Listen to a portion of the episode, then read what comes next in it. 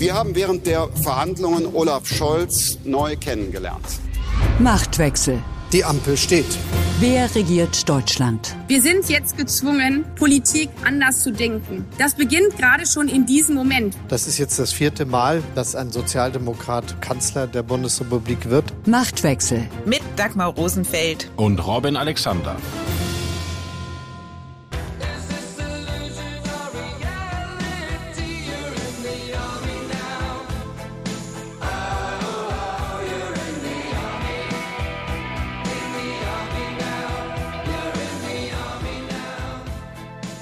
You are in the army now. Für das 100 Milliarden Euro Sondervermögen gilt das noch nicht.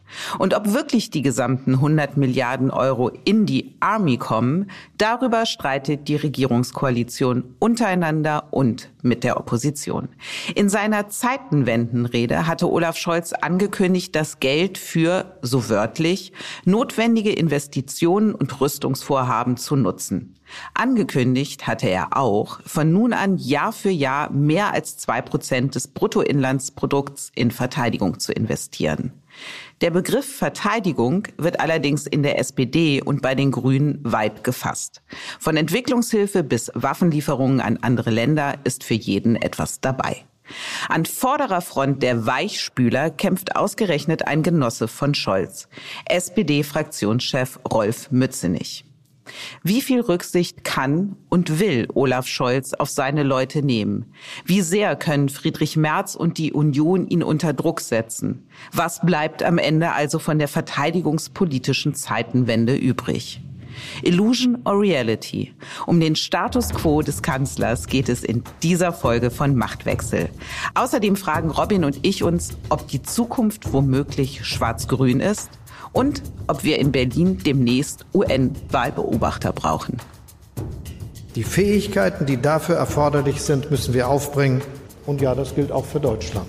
Flugzeuge, die fliegen, Schiffe, die in See stechen können, Soldatinnen und Soldaten, die optimal ausgerüstet sind für ihre gefährlichen Aufgaben. Das muss ein Land unserer Größe, das ganz besondere Verantwortung trägt in Europa, sich leisten können. Das schulden wir auch unseren Verbündeten in der NATO.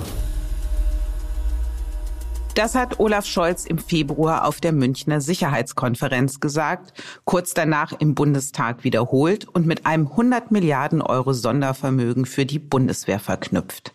Eigentlich sollte der Bundestag schon vergangene Woche über dieses Sondervermögen und die dafür notwendige Grundgesetzänderung abstimmen. Robin, wer macht hier Scholz gerade mehr Probleme? Die eigene Koalition oder die Opposition? Das ist ein Problem der eigenen Koalition. Das ist äh, völlig eindeutig. Die Union macht sich ja fast einen Spaß daraus, immer zu sagen, wir sind die Einzigen, die voll hinter der Scholz-Ankündigung der Zeitenwende stehen. Und das ist ein guter Gag und die besondere Pointe besteht darin, dass es tatsächlich stimmt. Mhm. Und die Haltung der Union, hast du gerade schon gesagt, die ist sehr eindeutig. Das Geld soll in Auf- und Ausrüstung gesteckt werden, so wie Scholz es ja auch angekündigt hat. Und da die Union es richtig genau wissen will, fordert sie ja auch eine Liste mit konkreten Beschaffungsvorhaben. Zwar versucht Scholz nach außen jetzt die Auseinandersetzung konstruktiv erscheinen zu lassen. Bei seiner Regierungserklärung vergangene Woche hat er dann von guten Gesprächen erzählt, die er mit der Union habe. Und für diese Gespräche sei er sehr dankbar. Die Antwort von Friedrich Merz lautete dann so. Ja, wir sind in Gesprächen. Ob das gute Gespräche sind, sei einmal dahingestellt. Wir sind uns jedenfalls bisher nicht einig. Gut sind sie nur in einer Hinsicht. Wir, die CDU-CSU-Bundestagsfraktion, ist die einzige Fraktion in diesem Bundestag, die Ihnen mit dem, was Sie gesagt haben in Ihrer Regierungserklärung am 27. Februar, nämlich 100 Milliarden für die Bundeswehr und dauerhaft mehr als zwei Prozent unseres BIP in jedem Jahr für die Verteidigung. Wir sind die einzige Fraktion, die Ihnen in diesem Weg uneingeschränkt folgen will. Den Widerspruch gibt es nicht von uns. Den gibt es aus Ihren Regierungsfraktionen, Herr Bundeskanzler. Da hat Friedrich Merz ganz eindeutig recht. Also ein Beispiel, Annalena Baerbock, die hadert mit dem 2-Prozent-Ziel. Sie will da keine verbindliche Zahl sehen und sagt, als Begründung, dass ja in einer Rezession etwa dann weniger für Verteidigung ausgegeben würde, wenn man sich eben nach dem BIP richtet. Für mich, Robin, klingt das nach einer Ausrede, weil eben in der eigenen Partei diese zwei Prozent Zusage sehr umstritten ist. Da muss man jetzt ganz genau hingucken, weil Friedrich Merz hat da einen Trick versucht. Was hat Scholz in der Zeitenwende-Rede wirklich gesagt? Er hat gesagt, 100 Milliarden für die Bundeswehr. Genau. So, da hat Merz auch einen Punkt und die Versuche aus Rot und Grün, mit einem, das nennen die ja immer, erweiterter Sicherheitsbegriff. Also 100 Milliarden für Sicherheit und Sicherheit ist dann alles. Also das ist dann Feminismus in Äthiopien, weil dann Äthiopien friedlicher wird. Das kann Cyberabwehr sein, weil das Internet friedlicher wird. Also man kann den Sicherheitsbegriff so weit ziehen, dass man jede denkbare gute Tat darunter fasst. Das ist das eine. Da hat Merz völlig recht und da wird sich auch die Union am Ende durchsetzen, weil Scholz einfach eindeutig war. Das andere ist, dass Merz versucht, die Zusage, dauerhaft das Zwei-Prozent-Ziel einzuhalten, auch in dieses Grundgesetz zu ziehen. Und das hat Scholz, wenn man genau hinhört, in der Zeitenwende nicht gesagt. Er hat gesagt, dass er das anstrebt, dass er das will, aber dass man das ins Grundgesetz kriegt, da bin ich auch skeptisch. Der Widerstand gegen das Geld komplett in die Bundeswehr zu geben, der hat Rolf Mützenich von der SPD sehr viel mit zu tun. Der tut sich nämlich mit der Aus- und Aufrüstung der Truppe besonders schwer. Und das hat viel mit seiner persönlichen politischen Haltung zu tun. Also Mützenich gehört zu denen, die nukleare Teilhabe falsch finden, der immer gegen Rüstungsexporte war und auch gegen das 2% NATO-Ziel. Und seine Überzeugungen passen eben nicht mehr in die aktuelle Politik der Ampel, zumindest so, wie Scholz sie sich vorstellt. Der Widerstand gegen das Sondervermögen rein für die Bundeswehr. Wie viel davon, Robin, ist Mütze nicht pur und wie viel davon ist aber auch Haltung tatsächlich der SPD-Fraktion? Herr Mützenich ist ein ungewöhnlich interessanter Politiker. Es ist nämlich ein echter Überzeugungstäter. Der ist ja überhaupt nur SPD-Fraktionschef geworden, als es damals diese Meuterei gegen Andrea Nahles gab und der ganze Laden komplett in Scherben lag und man einen integren Menschen brauchte, der das Ding zusammenhält. Der hat äh, selber nie gerechnet, dass er in diese Höhen steigt. Er hat dann allerdings eine harte Politik gemacht, gerade gegen die Leute in der SPD, die einen positiven Bezug zur Bundeswehr haben. In diese kurze Amtszeit Mützenich fiel zum Beispiel der Rücktritt des verteidigungspolitischen Sprechers Fritz Felgentreu, der einfach gesagt hat, wir als SPD verweigern der Bundeswehr seit zehn Jahren die Drohnen und die Soldaten brauchen diese Drohnen ich trete zurück. In die Ära Mützenich fällt auch, dass der sehr beliebte Werbeauftragte Hans-Peter Bartels, ein Sozialdemokrat mit einem deutlichen positiven Bundeswehrbezug, dass äh, dessen Amtszeit äh, nicht verlängert wurde, weil man eben diesen positiven Bundeswehrbezug nicht mehr haben wollte. In die Amtszeit Mützenich fällt auch der Abgang von Johannes Kahrs, ein sehr, sehr schillernder Sozialdemokrat, aber auch jemand, der immer ein Freund, ein Anwalt der Bundeswehr war. Also in der Mützenich-Ära hat sich die SPD weiter weg von der Bundeswehr entwickelt, hin eigentlich zur friedenspolitischen Identitäten der 80er Jahre. Und dann kam die Invasion Putins in der Ukraine und die Zeitenwende und damit steht man dann natürlich komplett auf dem falschen Bein. Also die Gewissheiten eines Rolf Mützenichs sind von der Wirklichkeit überholt worden, aber auch nochmal die Frage, wie viel trägt denn die SPD-Fraktion von dem Mützenich-Kurs mit? Man hat ja den Eindruck, dass Mützenich im Moment noch versucht zu verhindern, was noch zu verhindern ist. Ja, das Seltsame ist, die SPD-Fraktion ist ja fast ein Zufallsprodukt, weil ja niemand damit gerechnet hat, dass sie diese Wahl gewinnen und in dieser Stärke einziehen. Deshalb kann man sagen, dass viele Leute, die eigentlich mit dieser mit diesem Mützenich-Kurs unzufrieden waren, gar nicht mehr angetreten sind, gar nicht mehr im Parlament sind. Und es sind ja so viele jüngere Leute eingezogen, von denen man gar nicht weiß, wie man, wie, wo die in diesen Fragen stehen. Also diese berühmten über 50 Jusos. Und wenn man da ein bisschen näher ranhört, ist da auch wirklich, das sind sehr verwirrende Positionen. Viele von denen sagen, Waffen an die Ukraine liefern, super Sache, noch mehr. Also die haben empathischen Bezug zum Kampf der Ukraine, sind dann aber plötzlich skeptisch, wenn es um Waffen für die eigenen Leute gilt, also für die Bundeswehr. Also da, da ist viel Unübersichtlichkeit und Unausgegorenheit, weil das eben so eine junge Fraktion ist und in Teilen ja auch da Leute reingekommen sind, äh, wo man nie gedacht hätte, dass das geschieht. Eine Strategie, die Mützenich ja jetzt offenbar fährt, ist vor allem der Union die Schuld zu geben, dass man bei der Sache nicht weiterkommt. Und er hat jetzt eine Drohung in einem Interview mit den Kollegen der FAZ ausgesprochen. Und zwar hat er gesagt, die Ampel könne das Sondervermögen auch mit einfacher Mehrheit beschließen. Das hätte sie ja nun von Anfang an gekonnt. Aber Scholz hat sich ja bewusst für den Weg einer Grundgesetzänderung entschieden, wo du dann eben die Zweidrittelmehrheit brauchst. Robin, aus heutiger Perspektive, hat er sich vielleicht für diesen Weg entschieden, weil er sich nicht sicher sein konnte, für das Sondervermögen eine Kanzlermehrheit hinzubekommen? Also ganz ähnlich, wie das ja bei der Impfpflicht gewesen ist. Da hat er ja dann den Fraktionszwang aufgelöst, um darüber hinweg zu schiffen, dass die eigenen Leute nicht hinter ihm stehen oder die, nicht die gesamte Koalition. Und will er sich jetzt diesmal bei dem Sondervermögen eben mit den Stimmen der Opposition absichern, weil die eigenen Leute wieder nicht geschlossen diesen Kurs mittragen? Ja, das hast du richtig beobachtet. Also die Ampel hat so tiefe Widersprüche, dass für Kernprojekte keine Kanzlermehrheit da ist. Und Scholz muss das kompensieren, indem er versucht, die Union ins Boot zu holen. Und das nennt er ja, der einmal gesagt, demokratische Leadership. Aber das ist ein Tarnwort. Wobei die Mütze nicht Drohung ist natürlich leer, weil theoretisch könnte die Ampel 100 Milliarden mehr für die Bundeswehr beschließen. Das wäre aber kein Sondervermögen. Das wäre einfach ein Haushaltsposten. Und dann kann Christian Lindner seine Idee von der Schuldenbremse zumachen. Also es gibt keine Ampelmehrheit für ein 100 Milliarden zusätzliche 100 Milliarden Bundeswehr ähm, im normalen Haushalt. Das geht nur über das Sondervermögen.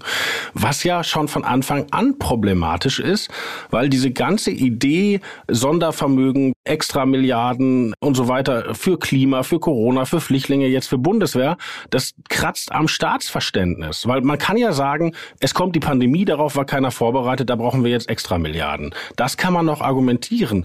Aber aber eine normale, angemessene Ausstattung der Bundeswehr, Schiffe, die schwimmen, Flugzeuge, die fliegen, Panzer, die fahren, also der normale Kram, den die Bundeswehr braucht, das muss ein Staat aufstellen.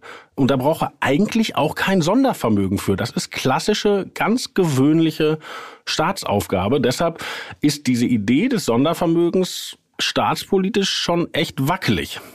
Also beim Sondervermögen hakt's jedenfalls im Moment. Der Zeitplan, der ist schon mal verrückt. Wo es auch hakt, das sind die Waffenlieferungen an die Ukraine. Da kommt Deutschland irgendwie auch nicht richtig voran und verstrickt sich auch ehrlich gesagt in kommunikativen Widersprüchen. Sag mal, Jetzt, sag mal, wir müssen noch einen Schlenker über Frau Baerbock machen. Wir können okay. jetzt nicht die ganze Schuld auf dem armen Herrn Mützenich ablagern.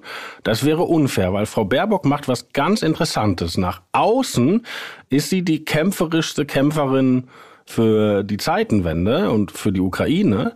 Aber Frau Baerbock und ihre Leute in der Grünen Fraktion haben die gleichen Einwände gegen die Ausgestaltung des Sondervermögens, weil Frau Baerbock in ihrem Wahlkampf den Grünen erzählt hat, ich mache kein 2%-Ziel, weil auch in den Grünen gibt es Leute, die damit ein Problem haben und hat gesagt, wir haben diesen erweiterten Sicherheitsbegriff. Sie hat sich immer auf dieses Cyber-Sicherheitszentrum, das sie der Bundeswehr bauen will, zurückgezogen. Lieber Robin, ganz kurz, hättest du mir zugehört, habe ich genau diesen Punkt aufgemacht und erklärt vorhin, dass ja Frau Baerbock sich gegen dieses 2%-Ziel wehrt, mit einer Begründung, die die ich auch genannt habe, in einer Rezession würde dann ja weniger in Verteidigung investiert werden, wenn man sich nach dem BIP richtet.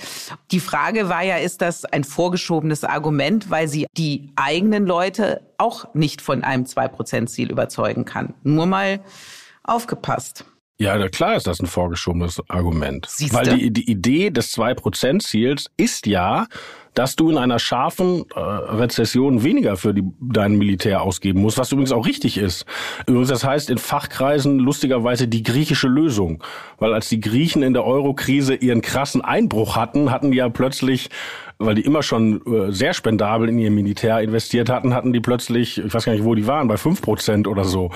Aber das ist ja richtig. Wenn weniger Geld insgesamt da ist, kann man ja auch sagen, dass man dann die Militärausgaben anpasst. Wenn man in dieser Logik überhaupt einmal denkt und dafür hat man sich ja nun mal entschieden. Also in meiner Welt hat die griechische Lösung viel mit Homer zu tun, aber das ist jetzt eine andere Geschichte. So, wie kommen wir jetzt von Homer über vom 2-Prozent-Ziel? Wollte ich mit dir nochmal über Waffenlieferungen an die Ukraine reden. Und da hat unser Kollege Jan-Philipp Burkhardt in Davos mit dem polnischen Präsidenten Duda ein Interview geführt. Und da hat Duda der Bundesregierung Wortbruch vorgeworfen. Lass uns mal kurz reinhören stanowią wyposażenie polskiej armii, to niemieckie czołgi Leopard. E, Tatsächlich haben wir so ein Versprechen erhalten. Deutschland hat uns versprochen, diese Panzer zu liefern. Aber sie haben es nicht erfüllt. Und offen gesagt, wir sind darüber enttäuscht. Bylibyśmy bardzo wdzięczni. Mieliśmy taką obietnicę. Słyszymy, że, że Niemcy nie będą się chciały z tej obietnicy wywiązać. No jest to dla nas duży zawód. Also in einem Ringtausch hatte Deutschland ja Polen Leopardpanzer zugesagt, um die Panzer, die eigenen, die Polen wiederum an die Ukraine geliefert hatte, zu ersetzen. Warum liefert Deutschland nicht, Robin? Das weiß ich auch nicht. Das ist ein extrem harter Vorwurf, den der polnische Präsident da gemacht hat. Ähm, überraschend hart, überraschend deutlich. Und die Reaktion der Bundesregierung ist bis jetzt auch seltsam, weil das ist ja von Anfang an das Problem bei dieser Sache mit der Waffenlieferung. Da ständig die Argumente wechseln und ständig die Ansagen wechseln, weiß man immer noch nicht so richtig, wo man dran ist.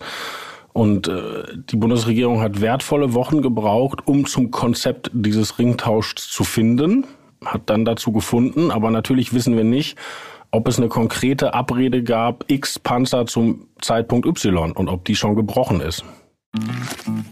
Werbung. Im Weltpodcast Die Sache mit der Liebe sprechen wir darüber, was hinter dem schönsten Gefühl der Welt steckt. Wir, das bin ich, Anna Peinelt. Und ich, Christian Thiel. Es geht um ehrliches Dating, scheinbar unüberwindbare Beziehungsprobleme und um alles, was den Liebesalltag so ausmacht. Alle zwei Wochen montags neu bei Welt und überall da, wo es Podcasts gibt. Werbung Ende.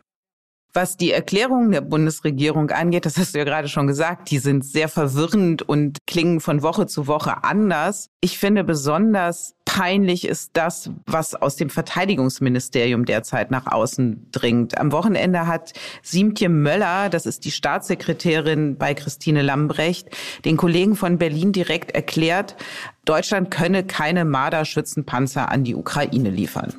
Erstmal haben wir gemeinsam im NATO-Bündnis mit allen westlichen äh, Nationen festgehalten und die, die Entscheidung wird auch gemeinschaftlich getragen, dass keine Schützen- oder Kampfpanzer westlichen Modells geliefert werden. Und dazu gibt es auch bisher keine Veränderung der Position aller westlichen Nationen.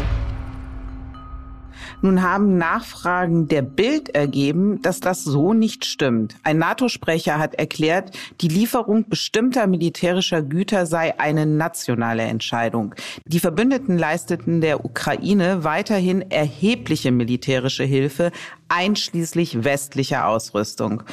Also Robin, entweder wissen die im Verteidigungsministerium nicht, was da mit der NATO abgesprochen ist, oder sie sagen nicht die Wahrheit. Und beides ist fatal. Wenn man auf die vergangenen Wochen der Verteidigungsministerin schaut, wie lange kann die sich noch halten?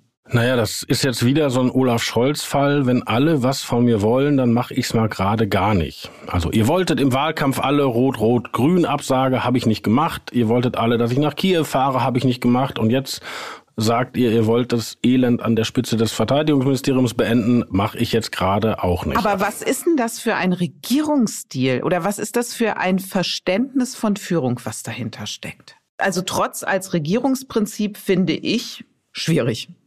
Tja, als äh, Vater von drei Kindern habe ich in meinem Leben viele bittere Erfahrungen mit Trotz gemacht und am besten kommt man da pädagogisch weiter.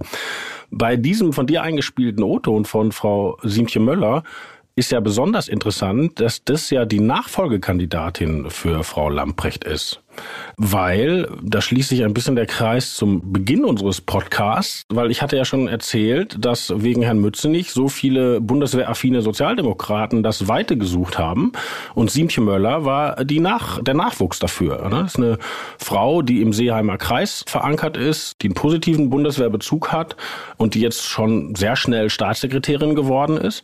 Und es gibt Leute, die sagen, wenn Frau Lamprecht es irgendwann doch noch aus der Kurve trägt, da das ja eine Frau werden muss, wird es dann Siemtje Möller, obwohl sie keine Partei Linke wäre. Und damit verbanden sich intern, vor allem auch bei der Bundeswehr, große Hoffnungen. Aber dieser O-Ton, also dass man dort einen NATO-Beschluss zitiert, den es gar nicht gibt, ist natürlich jetzt nicht so eine tolle Bewerbung. Im Hinterzimmer. CDU-Mann Daniel Günther hat sich entschieden. Er will in Schleswig-Holstein mit den Grünen Koalitionsverhandlungen führen, nicht mit der FDP. In Nordrhein-Westfalen ist die FDP nach fünf Jahren Koalition mit der CDU auch nicht mehr in der Regierung. Auch dort steht Schwarz-Grün an. Wenn die CDU die Chance auf Zweierbündnisse hat, war ja lange die FDP ihr ganz natürlicher Partner. Robin, das scheint jetzt nun vorbei zu sein. Ist Schwarz-Gelb für immer Geschichte?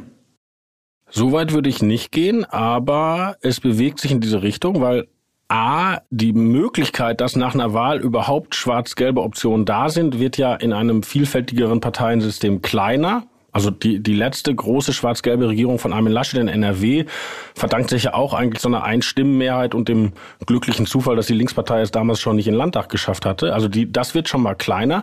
Und wenn die Union es dann auch noch bei Auswahlmöglichkeiten nicht tut, ist das natürlich für die Liberalen eine, eine interessante Nachricht. Und wenn du das auf Bundesebene dir dann anschaust, also mit einem CDU-Vorsitzenden Friedrich Merz, kriegst du ja auch ein Stück alte CDU, was ihre Haltung zu Wirtschaft, äh, zu Märkten, zu Finanzen angeht, die ja die FDP in den Merkel-Jahren ganz gut kompensieren konnte. Also da hatte sie so ein Alleinstellungsmerkmal. Auch das wird ihr ja jetzt mit einem März genommen. Heißt das auch, dass auf Bundesebene künftig es für die FDP enger wird? Ich glaube schon, weil die Wahl der FDP in den vergangenen beiden Legislaturperioden war auch eine Merkel-Protestwahl. Das war die Wahl von bürgerlichen Leuten, die gesagt haben, Merkel hat sich in Corona oder in der Flüchtlingskrise oder sonst wo verrannt. Deshalb gehe ich aber noch lange nicht zur AfD, sondern ich wähle halt jemanden, der wenigstens diese Tassen im Schrank hat.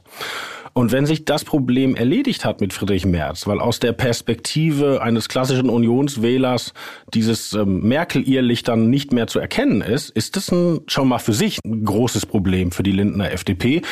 Und die Anmutung, man wäre jetzt Teil einer, einer linken Koalition, die in weiten Teilen ja da ist, trägt natürlich auch nicht dazu bei, diese Leute, die die FDP die letzten beiden Male über die 5%-Schwelle gehoben haben, an Bord zu halten. Das ist ein großes Problem. Aber es ist noch was anderes dahinter. Sowohl bei den Grünen als auch in der Union gab es immer Leute, die gesagt haben, Schwarz-Grün ist die Zukunft, aber Schwarz-Grün bedeutet eben nicht die Vergrünung der Union, oder umgekehrt die Christdemokratisierung der Grünen, weil dadurch machst du das ja schmaler, das Tableau, das du erreichst. Und die Idee von Schwarz-Grün oder noch krasser Grün-Schwarz in Baden-Württemberg ist ja gerade, dass du Leute ins Boot holst, die eigentlich nicht deine traditionellen Fans sind. Also Winfried Kretschmann in Baden-Württemberg hätte ja auch mit SPD und FDP regieren können. Er hat sich aber aus inhaltlichen Gründen dagegen entschieden, weil er gesagt hat, die Energiewende, die ich machen will, wenn die vor Ort der schwarze Landrat seinen Leuten erklärt, ist es für mich viel wertvoller, als wenn das ein Sozi erklärt, der im Zweifelsfall so ähnlich redet wie mein grüner Funktionär. Und das funktioniert natürlich auch von der anderen Seite das Argument. Also wenn man die Idee hat, dass bestimmte Strukturwandel, die in diesem Land anstehen, schwarz-grün bearbeitet werden können, dann heißt das eben nicht, dass sich diese Parteien angleichen müssen. Es ist vielmehr viel besser, wenn unterschiedliche Typen, unterschiedliche Weltsichten dann in gemeinsame Projekte münden würden. Das setzt sich immer weiter durch in diesen Parteien, diese Erkenntnis. Und das ist tatsächlich für die FDP und natürlich auch für die SPD eine große Gefahr. Die Erkenntnis der Woche. Auch das Chaos gruppiert sich um einen festen Punkt. Sonst wäre es nicht einmal als Chaos da, hat Arthur Schnitzler gesagt. Und dieser feste Punkt ist Berlin, das sage ich. Bei den Wahlen im September herrschte Chaos. Falsche Stimmzettel, keine Stimmzettel, zu wenig Wahlkabinen, lange Wartezeiten, Wahlberechtigte, die wieder nach Hause geschickt wurden. In 291 Wahllokalen gab es eindeutig Fehler, so die Erkenntnis. Jetzt ist die Frage, ob in sechs von zwölf Berliner Wahlbezirken die Abstimmung wiederholt werden muss. Genau das fordert der Bundeswahlleiter Georg Thiel. Wir sind hier in einer Bundeshauptstadt eines zivilisierten Landes. Da darf so etwas nicht vorkommen. Und ich frage Sie, was muss sonst noch passieren, dass wir Wahlen als nicht optimal gelaufen oder rechtswidrig oder wiederholungsfähig ansehen. So Thiel am Dienstag vor dem Wahlausschuss des Bundestags.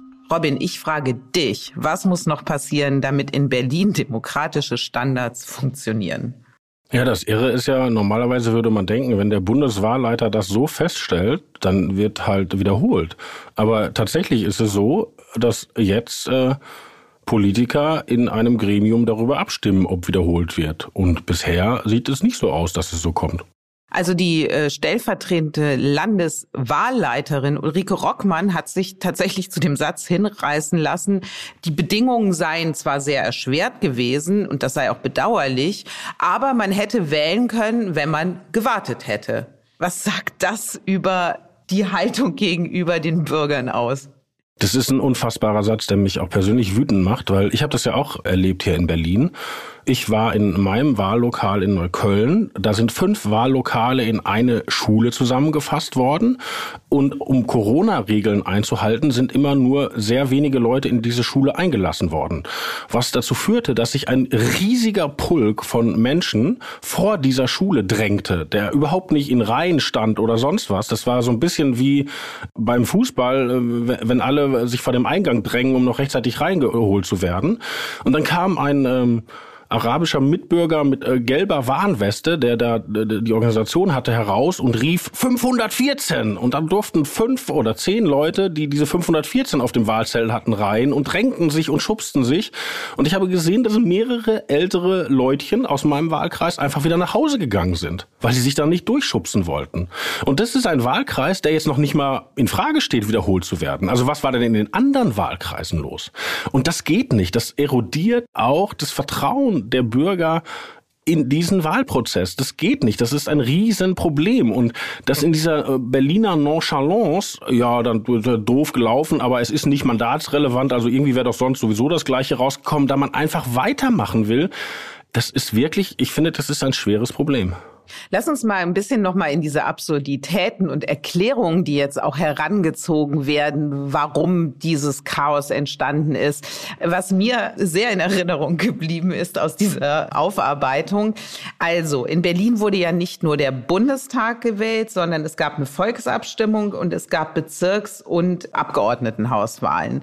Das führte dazu, dass der Papierstoß pro Wahlberechtigten 32,5 Gramm gewogen hat. Und so ein Papierpacken Wahlzettel wird immer für 300 Wahlberechtigte gepackt. Das sind dann knapp 10 Kilo. Damit die überhaupt transportiert werden konnten, hat Berlin immerhin Rollkoffer angeschafft. Und jetzt muss man wissen, die Wahlzettel müssen vom Wahlvorstand am Tag vorher abgeholt werden. Offenbar haben manche gar keine Wahlzettel abgeholt, weil es ihnen zu schwer war. Und dann hat man gesagt, die restlichen Wahlzettel, weil pro Wahllokal ungefähr 750 Wahlberechtigte zugelassen sind, die sollen in einem zweiten Schwung dann im Laufe des Wahltages gebracht werden. Dumm nur, dass an diesem Tag Berlin Marathon war und die Straßen dicht und äh, die halbe Stadt gesperrt war, so dass die Autos mit den Wahlzetteln gar nicht zu den Wahllokalen kamen. Wenn du diese Geschichte hörst, ich bin sprachlos. Du? Mich ärgert das wirklich. Ich wohne ja zum Beispiel in Neukölln und ich habe viele arabische Nachbarn und die verstehen unser Wahlsystem schon gar nicht mehr. Jetzt mal nur diese Wahl. Da wird zum Beispiel das Bezirksamt gewählt. Also da wird gewählt, wer den Bezirk regiert. Viele Leute wissen gar nicht, dass der Bezirk auch gewählt wird. Wenn du den Bezirk wählst, kriegst du aber nicht eine Koalition, sondern da darf jede Partei mitmachen. Also da, da, da gewinnt meinetwegen in Neukölln die SPD, aber die CDU kriegt trotzdem das Gesundheitsamt und macht die Corona-Politik. So, dann hast du die Berliner Ebene, wo die Spitzenkandidatin Franziska Giffey einen Wahlkampf macht, den man nur so verstehen kann, ich schmeiße die Linkspartei raus, weil die hier nur Unsinn macht. Dann gewinnt die das Ding und lässt sich von irgendwelchen SPD-Funktionären erpressen, doch weiter mit der Linkspartei zu regieren. So, dann hast du die Bundestagswahl, die haben die meisten Leute noch verstanden. Und dann kommt das Volksbegehren und das Volksbegehren sagt, wir enteignen Wohnungsbaugesellschaften.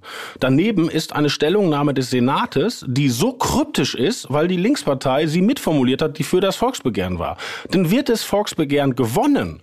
Und man würde doch jetzt denken, ein Volk, das in einem Volksbegehren mit Ja stimmt, kriegt seinen Willen. Mitnichten. Die Politik sagt, April, April, das wäre so teuer, das machen wir nicht. Und das ist nicht das erste Mal. Es gab in Berlin auch schon Volksbegehren dafür, diesen Flughafen Tegel offen zu halten. Da haben sie gesagt, können wir auch nicht entscheiden. Also es werden laufend plebiszitär Dinge zur Wahl gestellt, die dann nicht erfüllt werden, gar nicht erfüllt werden können. Und das frustriert die Leute. Die Leute wissen nicht mehr, meine Stimme für die Partei X führt zu dem Kandidat Y und der regiert dann und wenn er es schlecht macht, wähle ich nächstes Mal einen anderen und wenn er es gut macht, wähle ich ihn wieder. Sondern man wählt ein für den Normalbürger unüberblickbares Feld. Und das ist ein Riesenproblem und es soll ja noch schlimmer werden. Bevor wir auf das noch schlimmer äh, kommen, ich meine, das Irre in Berlin ist, dass du ja noch nicht mal die Möglichkeit oder viele, wir reden, glaube ich, über 900.000 Menschen, die noch mal neu wählen müssten, wenn sich Thiel mit seiner Meinung durchsetzt. Du noch nicht mal die Möglichkeit bekommst, deine Stimme abzugeben und dir dann gesagt wird, naja, wenn du ein bisschen gewartet hättest, jetzt stell dich mal nicht so an, lieber Bürger, dann hättest du es schon machen können. Ach, das ist ja alles noch viel irrer. Unser Kollege Wolfgang Büscher, der glaube ich in Wilmersdorf gewählt hat, war in einem Wahllokal, mussten alle warten, kommt die Wahlleiterin raus und sagt, Abgeordnetenhauswahl ist alle. Wer nur bunt wählen will, kann weiter. Das ist doch alles, das geht auf keine Kuhhaut. Und das ist wirklich ein Riesenproblem. So, und weil es in Berlin schon so prima gelaufen ist, hat man sich jetzt auf Bundesebene überlegt, dass man doch mal ein bisschen Wahlrecht reformieren sollte und sich da auch lustige Sachen überlegt. Ja, das Wahlrecht auf Bundesebene ist ja ein Ärgernis seit, seit zehn Jahren, weil der Bundestag ja so aufquillt. Ja? Also wir haben ja noch Glück gehabt, wir hätten Bundestagswahl, Bundestag von tausend Leuten kriegen können. Und jetzt kann man sagen, na gut, das kostet irgendwie viele Millionen, aber ist doch egal. Aber es ist nicht egal, weil ab einer bestimmten Größe wird so ein Parlament auch dysfunktional. Also die Abgeordneten haben dann ehrlich gesagt nichts mehr zu tun weil man kann dann immer kleinere Ausschüsse und sonst was finden, aber du hast einen Abgeordneten, der nichts zu tun hat. Und meine Privattheorie ist ja auch, dass diese Maskenskandale der jungen Christdemokraten im vergangenen äh, Legislaturperiode auch damit zu tun hatte. Weil denen so langweilig war? Nee, die hatten einfach nichts zu tun. Das, das, also das, das klingt jetzt wie ein Witz, aber da sind Leute ins Parlament gewählt worden, die sind da reingekommen, dann hat den Volker Kauder gesagt, wir verhandeln jetzt erstmal Jamaika und ihr haltet die Klappe. So, dann platzte Jamaika, dann hieß es, ja, jetzt verhandeln wir die große Koalition und ihr haltet die Klappe. Und irgendwann war das alles fertig und dann haben die dann bekommen Stellvertreter im Auswärtige Kulturausschuss und die hatten noch nie so wenig zu tun im Leben wie als Abgeordnete. Und, und dann haben sie gedacht, gucken wir mal, wie wir ein bisschen Kohle machen können und äh, oh, wenn das ist ein bisschen schlicht. Das war schon kriminell, was die gemacht haben. Ja, natürlich war das kriminell, aber unser Parlament ist so groß, dass es an der Schwelle ist, in Teilen dysfunktional zu werden. Das heißt noch nicht, dass man dann Masken verkaufen muss, aber es ist nicht gut, wenn ein Abgeordneter nichts zu tun hat und auch keine äh, reale Verantwortung hat. Dass dieses Problem seit zehn Jahren vor sich hin vegetiert, ist ein echter Skandal. Damit Abgeordnete nicht unterbeschäftigt sind künftig, hat die Ampel jetzt einen Lösungsvorschlag erarbeitet, wobei der auch ein bisschen so klingt, als ob unterbeschäftigte Abgeordnete sich mal zusammensetzen und Dinge ausdenken. Ja, auch, auch das ist problematisch, weil bisher wurde versucht, parteiübergreifend äh, eine Lösung zu finden, was ja auch nahe liegt, weil Wahlrecht braucht ja eine besondere Legitimation. Ja, also Wahlrecht kann nicht Mehrheit gegen Minderheit geändert werden. Deshalb haben die beiden vergangenen Bundestagspräsidenten Norbert Lammert und Wolfgang Schäuble da auch einen Großteil ihrer Zeit darauf verwandt, die alle zusammenzutrommeln, was nicht funktioniert hat. Und Frau Baas macht jetzt keine Anstalten. Stattdessen gibt es jetzt einen reinen Ampelvorschlag. Und das hat schon im Angang den Fehler, dass es ein Mehrheitsvorschlag ist, der die Minderheit äh, sozusagen jetzt erst dann zur Debatte einlädt, wenn der Vorschlag auf dem Tisch liegt. Besser wäre es gewesen, gleich mit der Minderheit zu reden. Und der Vorschlag geht auf Kosten der Direktmandate. Die Direktmandate lösen ja die Ausgleichsmandate aus, die den Bundestag so aufblähen. Und die Ampelleute haben den Vorschlag, dass nicht mehr alle Direktmandate in den Bundestag kommen. Das heißt, du wohnst in einem Ort, da gewinnt Abgeordneter X und trotzdem zieht Abgeordneter Y in den Bundestag ein. Schwer zu erklären. Ja, das ist wirklich ein Problem. In der, in der vergangenen Legislaturperiode hatten die noch den, die Idee, ein Automatismus tritt ein. Also beispielsweise in einem sehr umkämpften Wahlkreis äh, kriegt die SPD, der SPD-Kandidat 23 Prozent und der CDU-Kandidat kriegt 22 Prozent. Weil die SPD aber nicht genug Zweitstimmen bekommen hat, zieht trotzdem der CDU-Kandidat ein. So, da fragt man sich natürlich, wie. Äh, jetzt der Zweitplatzierte gewinnt das Mandat, das klingt absurd. Und um das zu beheben, haben die jetzt die Idee gemacht, eine Ersatzstimme einzuführen. Du hättest also nicht mehr auf deinem Wahlzettel Erst- und Zweitstimme. Und jetzt mal im Ernst. Meine Schwester ist Gymnasiallehrerin, die macht immer den Test, die fragt in ihrer Oberstufe, wer hat den Unterschied zwischen Erst- und Zweitstimme verstanden. Und die, die Ergebnisse sind deprimierend. So, also die Erststimme für das Direktmandat, die Zweitstimme für sozusagen wer von welcher Liste in welchem Umfang zieht, da soll jetzt noch eine dritte Stimme hinzugefügt werden. Und diese dritte Stimme soll nur zählen, wenn der Fall eintritt, dass in der Erststimme einer gewählt wird, der auf der, dessen Partei auf der Zweitstimme nicht genug angekreuzt wird. Also du kreuzt an, ich bin ein gegriffenes Beispiel, ich wähle den SPD-Kandidaten, weil den finde ich klasse. Aber falls der SPD-Kandidat nicht reinkommt, kreuze ich auch noch den von der CDU an, weil den finde ich ein bisschen besser als den von den Grünen. Das schnallt doch keiner. Das ist wirklich ein Problem. Und dass Dinge verstanden werden in einem Wahlrecht ist wirklich ganz, ganz wichtig, weil wenn das nicht mehr verstanden wird, kommen Theorien, es ist doch eh egal, da gehe ich nicht mehr hin. Und schon heute gehen Leute nicht mehr hin, weil sie das zu kompliziert finden. Ich meine, warum brechen denn die Wahlbeteiligung bei Leuten ein, die keinen Hochschulabschluss haben? Weil du in manchen Städten mit Häufele und Schäufele und Volksabstimmung und Ersatzliste brauchst du mittlerweile Hochschulbildung, um den Wahlgang zu verstehen. Und die Leute tun sich das nicht an. Aber Demokratie ist für alle. Und es muss einfach gemacht werden. Das ist ganz wichtig. Diese Folge Machtwechsel heißt ganz eindeutig Robin in Rage. Und die nächste Folge Machtwechsel, die gibt es kommende Woche am Mittwoch. Es sei denn, es passiert Wildes, dann kann es auch mal auf den Donnerstag gehen, weil wir das aktuelle Mittwochsgeschehen mitnehmen. Und wie immer freuen wir uns, wenn Sie uns schreiben an machtwechsel.welt.de und zu hören gibt es uns auf welt.de und natürlich überall, wo es Podcasts gibt. Und Rage Robin darf jetzt ganz friedlich ein letztes Wort sagen und das ist? Jetzt traue ich mich gar nicht mehr. Mach, Robin. Sag mal, bin ich, habe ich mich echauffiert? Ich find's super, wenn du dich echauffierst. Du hättest mich auch bremsen können, ne? Nein, nein. Es, das musste jetzt alles mal raus und ich finde gut, dass du es rausgelassen hast. Ich bin seit einer Woche zu, äh, alleine zu Hause krank. Vielleicht hat sich da was aufgestaut. Und jetzt dein letztes Wort, Robin, für heute. Auf Wiederhören. Das war jetzt besonders kleinlaut gesprochen.